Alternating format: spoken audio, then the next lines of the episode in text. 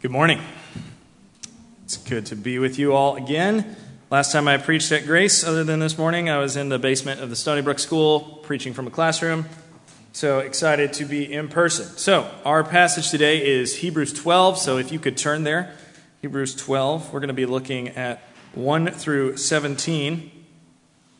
Uh, one of the benefits of guest preaching is that I can choose passages that I am uniquely interested in at the current moment, since I don't have to do whatever topic Mark deeply wants me to do, I guess. Uh, and the topic that I've been interested in re- recently has been uh, the discipline of God. Um, what it means for God to discipline those whom he loves. And Hebrews 12 is all about that. 2020 feels like a year for examining God's discipline. Now, the book of Hebrews uh, is the book in the New Testament we know the least about when it comes to who wrote it. Uh, we're the most, we have the most arguments over that. But one thing that is true about Hebrews is it is clearly written to an audience who love Jesus, follow after him, but are not sure if it's worth it. They have counted the cost and they are enduring persecution, antagonism for their faith, and they are wondering is this going to pay off in the end? And this is what uh, our author says. We're going to look at 12, 1 through 17, but I'm going to split it up into uh, smaller parts. So let's start by just looking at Hebrews 12, uh, 1 through 4. Therefore, since we are surrounded by so great a cloud of witnesses, let us also lay aside every weight and sin which clings so closely. Let us run with endurance the race that is set before us, looking to Jesus the founder and perfecter of our faith, who for the joy that was set before him endured the cross, despising the shame, and is seated at the right hand of the throne of God. Consider him who endured from sinners such hostility against himself, so that you may not grow weary or faint hearted. In your struggle against sin, you have not yet resisted to the point of shedding blood. Let's pray together. Father, thank you for your word. May we be receptive to it. May we recognize uh, what an awesome privilege it is to sit before your word and to be uh, spoken to by you, to be instructed by you. Help us to hear you now. And in Jesus' name, amen. So, when uh, I was in high school, I became pretty good friends with the high school baseball coach. I wasn't actually on the baseball team, but uh, we connected over a variety of ways.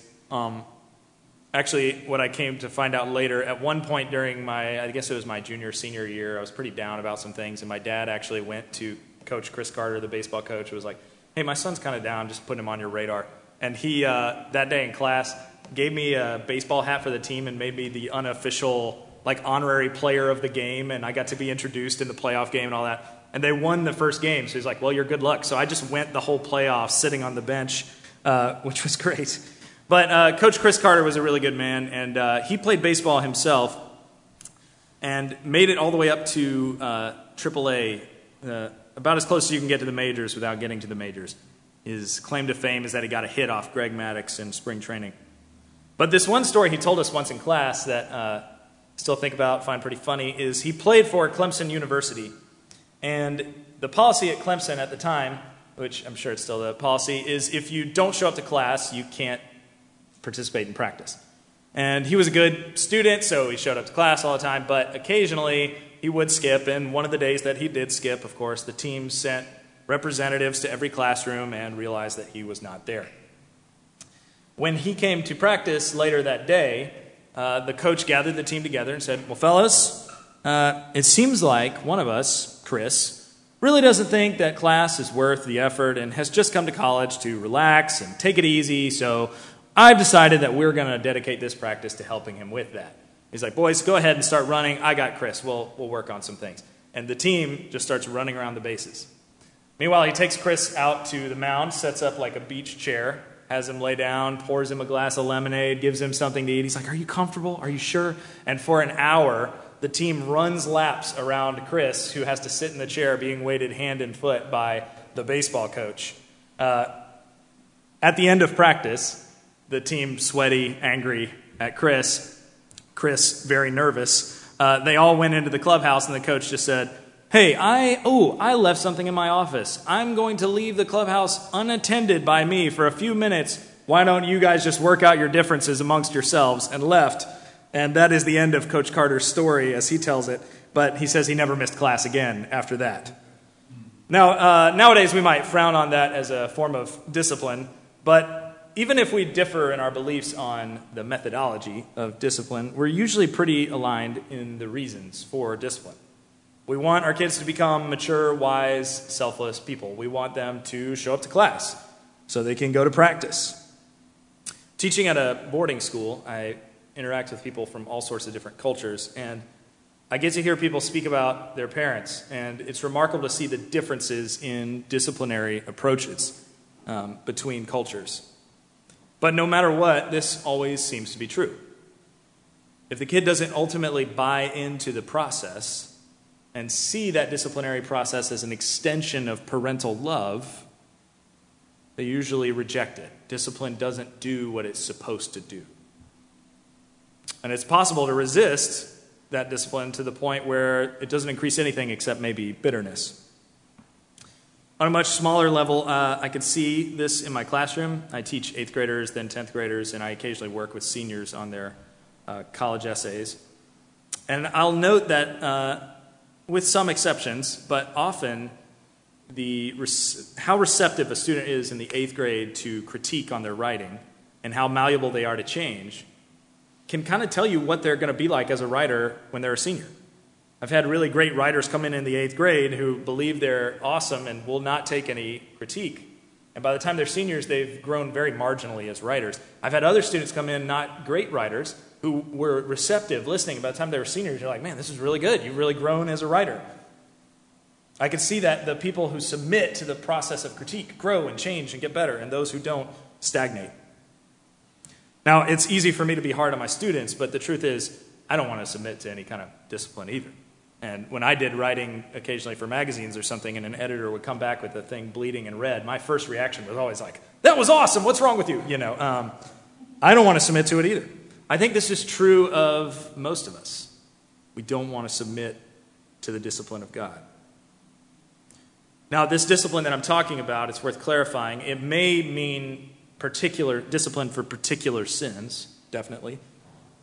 It could also simply be this, the training that we go through as we grow into righteous people. God disciplines us ultimately because he wants us to move from innocence to righteousness. When first hearing about Adam and Eve in the Garden of Eden, many of my students respond, Well, why did God put this tree in the middle of the garden anyway? If there wasn't this option, then everybody would still be happy, we'd be great. And the answer is that God is uninterested in keeping us in this state of innocence. He wants Adam and Eve to move from innocence to righteousness. That's the goal. Even if Adam and Eve had not failed, if you think about this, even if they had not failed, they still would have suffered in some way, right? Because there was this fruit that they looked good to eat, and they would have had to say no. They would have experienced some suffering because God's goal, innocence to righteousness. And that's actually what we do with our kids as well, right? When they're born, they're super cute. They're uh, even, which is good because they keep you up all night and throw up all over you, and it's good. They, they're really cute. Uh, and they seem very innocent, you know, and in. Um, in maybe a moment of delusion, you may find yourself thinking things like, this child is just perfect, right? Um, but what has to happen is you can't keep your child in that state of innocence, right? They have to move to righteousness, they have to experience suffering, they have to go through hard things. So, this is what God does for us. He moves us from innocence to righteousness, but it's hard. It requires discipline, and not just our own self discipline. It requires discipline from the Father, and that's a hard thing to endure. But our passage today is meant to help us do that. So it asks us to do uh, three things. It wants us to look to Christ as we endure discipline, it wants us to act as sons, and it wants us to reject the example of Esau. So let's look at the first thing. Let's look to Christ. So if we look again at our passage, uh, Hebrews 12. Notice our passage begins with this image. Therefore, since we are surrounded by so great a cloud of witnesses, let us lay aside every weight and sin which clings so closely and run with endurance the race that is before us. We have this athletic image. The, uh, the runner is in an arena, surrounded by these witnesses. And Hebrews 11 makes it clear that those witnesses are martyrs and saints in God's kingdom. They're people who have suffered and endured, they've completed their race. So the first thing we see is this is that God has not placed an easy path before the runner. It's going to be hard. They're going to have to lay aside every weight and sin which rings which clings so closely to do this. And uh, as we've said before, we're moving innocence to righteousness. And you know that requires suffering. And we know that because if we ever want to improve in any way, we're like, oh, I'm going to get in shape. What do we do? We go to a gym and purposefully tear our muscles, right? Uh, if we want to lose weight, we purposefully try to get rid of all the sugary food in the house. We force ourselves to endure suffering. But we don't like that. And in fact, I, I think you could make an argument that a lot of American society is built around getting the fruit of suffering without having to do the suffering. So if you go to a grocery store and look at the magazine, right, it'll, it'll be like, this pill will allow you to eat whatever you want and you'll lose weight, or any of those kinds of things. There are ways of avoiding the actual suffering required. Even we can think about like pornography and video games. There are ways to get certain things without putting in the work for it, like intimacy without the work of relationship. Or I can pretend like I'm a great quarterback in the NFL without ever actually having to suffer or get on the field and, and do that kind of thing. We're always looking for ways around the suffering. Well, the problem here is that ultimate flourishing is seeing and being with God, and that's worth any price, and that price frequently involves suffering. It's just part of the deal. So, if we naturally fight against suffering, how are we going to run the race? When we get up at the line and we look up and we're like, this is a tough race, I'm going to have to do a lot of hard work. How am I going to be able to pull this off? The answer in the scriptures is the Sunday school answer, and it's the right one. Looking to Jesus, the founder and perfecter of our faith, who for the joy that was set before him, and that joy, by the way, was being united with us, endured the cross, despised the shame, and is seated at the right hand of the throne of God. We look to Christ. We think of the great runner. That's how we run the hard race. Even though he was sinless, he didn't, he, was, he didn't deserve the suffering he went through, he still ran that race, even though it culminated in the cross because of his desire to be with us. Uh, if you've ever fallen head over heels in love with somebody or witnessed someone falling head over heels in love with somebody, you know that uh, you can, this kind of echoes what this is talking about. Um, I was talking to people in the first service. I recall, like, when I started dating Miss Barber, there was like a snow, snow day in the South is a really big deal because we don't have snow tires. I, if there's like an inch of snow in South Carolina, it's like buildings are burning, people are freaking out. Uh, you would laugh very hard, I think, if you could see our behavior. And everybody's, get the milk and the bread! How will we make it six hours? Um, anyway, uh, I remember one snow day, I was dating Miss Barber. I had seen her the day before. I would see her the day after. It would be okay. And still, you know, I pile in my car. I'm driving through these perilous snow southern conditions, almost get into several accidents, just so I can be with her for like a meal, you know? And I'm sure my parents, my friends, are like, you're an idiot, you know? Uh, why do you do that? Well, because I'm enduring this, uh, in some ways, silly suffering because my eyes are kind of on somebody else. I'm like, I love Jessica. I just want to be with her no matter what. The scripture is kind of holding up that idea is that you can endure suffering if your eyes are on Christ who loves us. If your eyes aren't on Christ, that race is going to be brutally hard. It's probably going to defeat you. But the scriptures ask us to look up to Christ. And this image of Christ, the one who endured the cross, despises the shame, is sitting before us the entirety of this passage. He provides the model for endurance. And this is really important. Ultimately, the gospel is not Jesus suffered on the cross, so now I don't have to suffer in life. That is not the gospel. I hear that preached occasionally, and it makes me very uncomfortable. Uh, this idea that Jesus is a silver bullet for whatever might ail us in life, whether that's financial or emotional or health. Uh, if we take a cold, hard look at the scriptures, people who are close to God frequently suffer a lot. The gospel is instead this Jesus took my judgment on the cross died and was resurrected as the true king so that we might be united with God. That's the gospel. And so I follow that Jesus because he has run the race, he has, he has done it. And I'm not making this up because earlier in Hebrews, uh, in Hebrews 5 7 through 10, it says this about Jesus as a model for that suffering, as a model for someone like that's who we're supposed to be thinking of as we do this.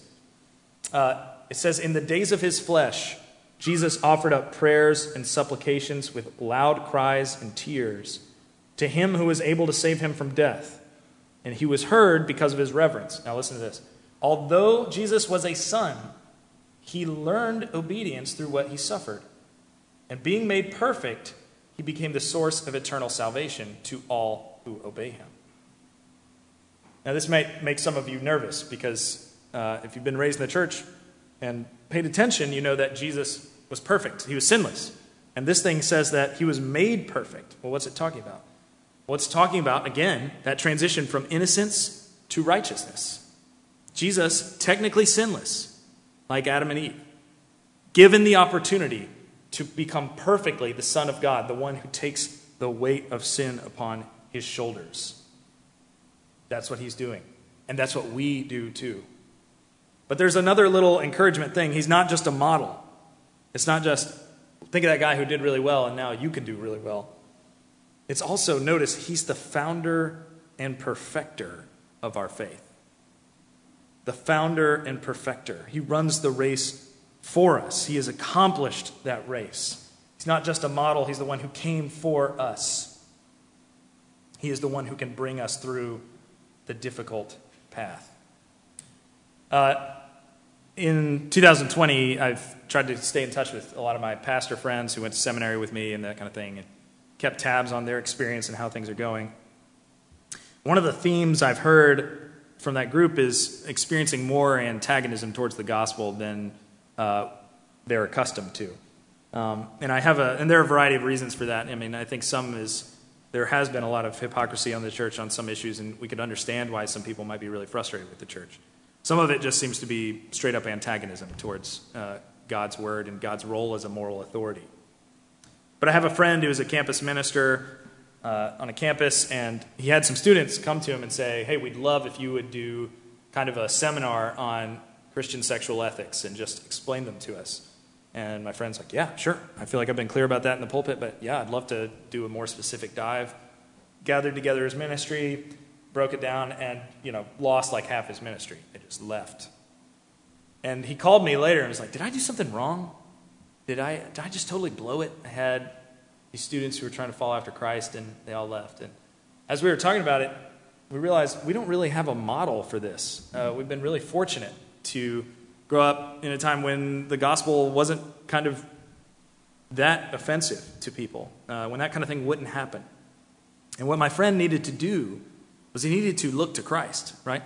The one who, when crowds got too big, would say the really hard thing and half of them would leave. He needed to look to Christ because we don't actually we don't actually have a mentor. I was like, all your mentors have they ever experienced anything like that? And he's like, no. Like we, they're not they're not going to help us right now. In some ways, we need Christ. And not only is Christ going to give us the model for enduring difficult things, but also to know that, yeah, He is with us. He is the one who founds and perfects my faith. What I owe most, I owe to God, right? I can't control reactions, but I can follow after Christ. So we have to look to Christ. Now, the second thing, and this is the sweet spot of the passage, is chapter uh, is uh, verses five through eleven. So let's look at this. Have you forgotten the exhortation that addresses you as sons? Now, real quick, when it says sons, this isn't a sexist thing of like sons over daughters. In that time period, the sons literally were full heirs in a way that uh, daughters were not. So when it says, my sons, you're regarded as sons, it's saying you are regarded as full heirs. You get all the rights and privileges of being a son of the king. My son, do not regard lightly the discipline of the Lord, nor be weary when reproved by him, for the Lord disciplines the one he loves and chastises every son whom he receives. It is for discipline that you have to endure. God is treating you as sons, He's treating you as full heirs. For what son is there whom his father does not discipline? If you are left without discipline, in which all have participated, then you are illegitimate children and not sons. Besides this, we have had earthly fathers who disciplined us, and we respected them. Shall we not much more be subject to the Father of spirits and live? For they disciplined us for a short time as it seemed best to them, but he disciplines us for our good, that we may share his holiness. For the moment, all discipline seems painful rather than pleasant, but later it yields the peaceful fruit of righteousness to those who have been trained by it. Here's the kicker outside of Christ, suffering can serve a variety of functions.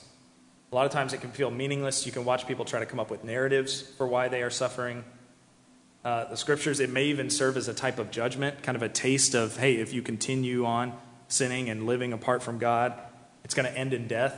It's of mercy, actually, when rebelling against God results in pain.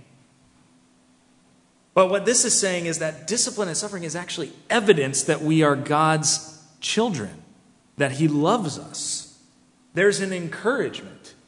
Like, God wants me to go through this brutal thing because He wants me to move from innocence to righteousness, and He wants me to move from innocence to righteousness because He loves me very deeply and is deeply invested. And that's what He did for Jesus. And the same way He treated Jesus, He now treats me as well because He has accepted me as a full heir. That's big news. That's encouraging stuff. We are being disciplined by someone who loves us and has our best interests in mind. Uh, some of us have parents who are very good about that. Some of us do not. But I think all of us can envision what it would be like, right, to have a perfect parent who always has our best interests and, and disciplines in the way that it, we know it's moving for our best interest.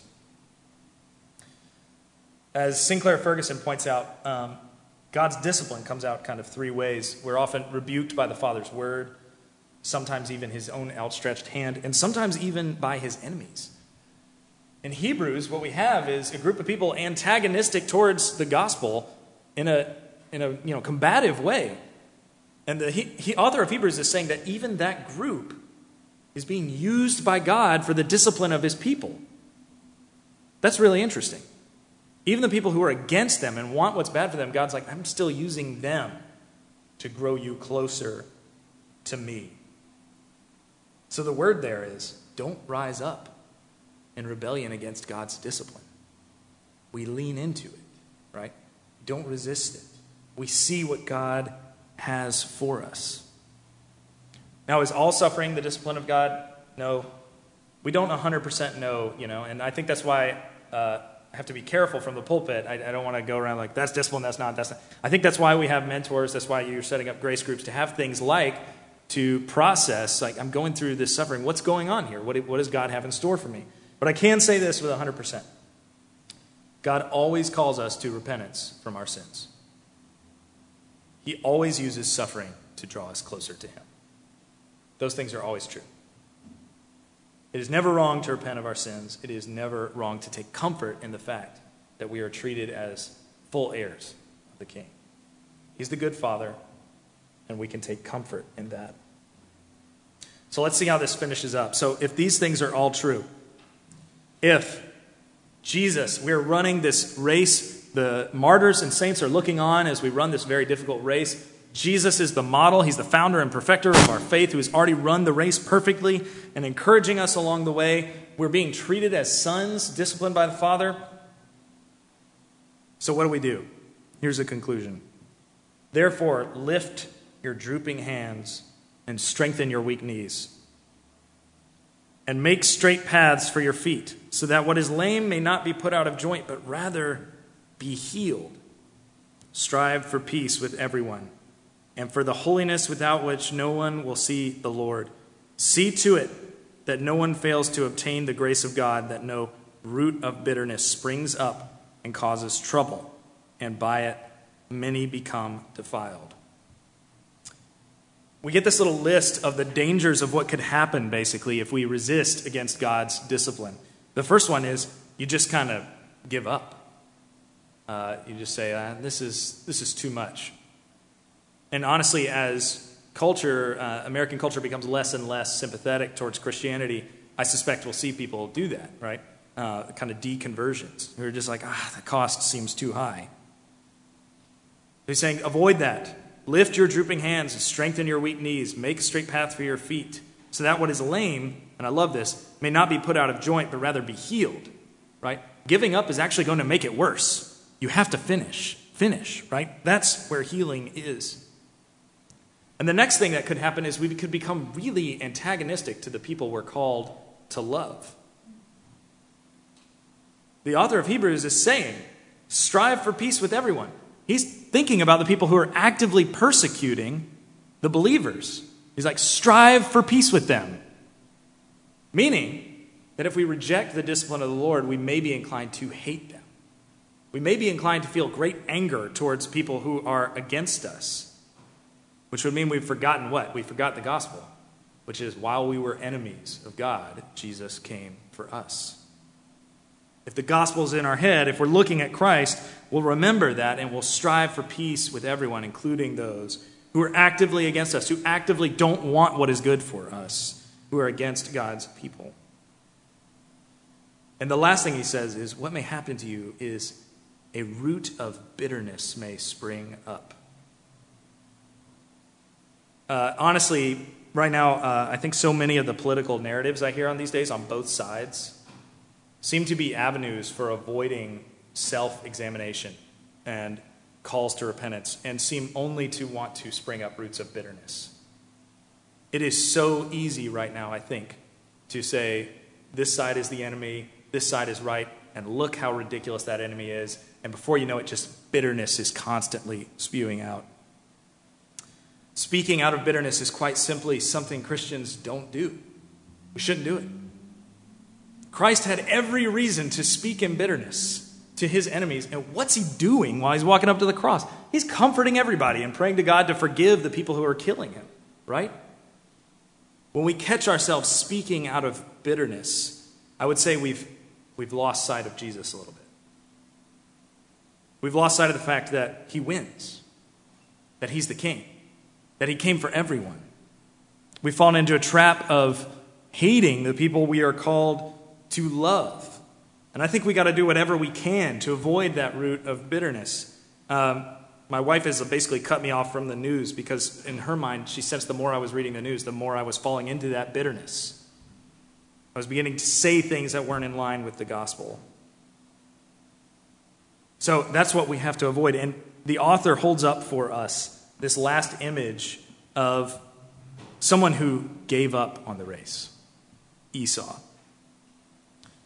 And he says, uh, we need to avoid being unholy like Esau, who sold his birthright for a single meal. If you know the story of Esau, Esau is the firstborn.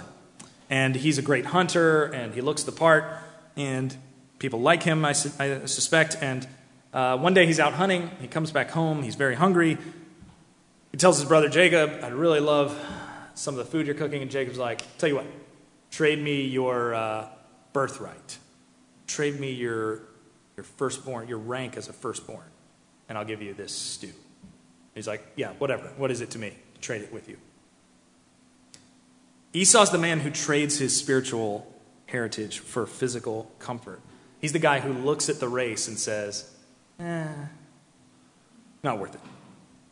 What's more important is my experience right now. What's more important is what's happening to me right now, not the big picture of running this race towards God. Dr. F. F. Bruce says this in, uh, in opposition to Esau's example The man who accepts discipline at the hand of God as something designed by his heavenly Father for his good will will cease to feel resentful and rebellious. They have stilled and quieted their soul, which thus provides fertile soil for the cultivation of a righteous life, responsive to the will of God. I suspect that many of you this year have felt, uh, like me, opportunities to grow, to move from innocence to righteousness. Um, that I see many places in my life where I feel that God is actively disciplining me right now and calling me to greater dependence on Him. And I also see all these different ways I could be distracted from that uh, and lured into roots of bitterness so, our charge this morning is as we look up and we see the race and we see all the distractions, that we would look to Christ, the founder and perfecter of our faith, who will get us across the finish line as those not rooted in bitterness, but those who love as Christ loved, those who loved our enemies. Let's pray together. Father, thank you for who you are. Thank you that you ran the race, that you did it perfectly. That because of you, I can be fully united with God, that we can be together with you. You did it for the joy that was set before you. We know that the, the only true way to do hard things without falling into bitterness is to do them motivated by joy and motivated by love. Father, there are so many things to be afraid of. There are so many reasons to be scared or bitter or angry. Father, may we look to Jesus, who had all the reasons to be angry and bitter and chose instead to love. And we are the direct recipients of that. Thank you that when given the opportunity to choose bitterness, the Son of God chose to love us. May we rest in that today. And in Jesus' name, amen.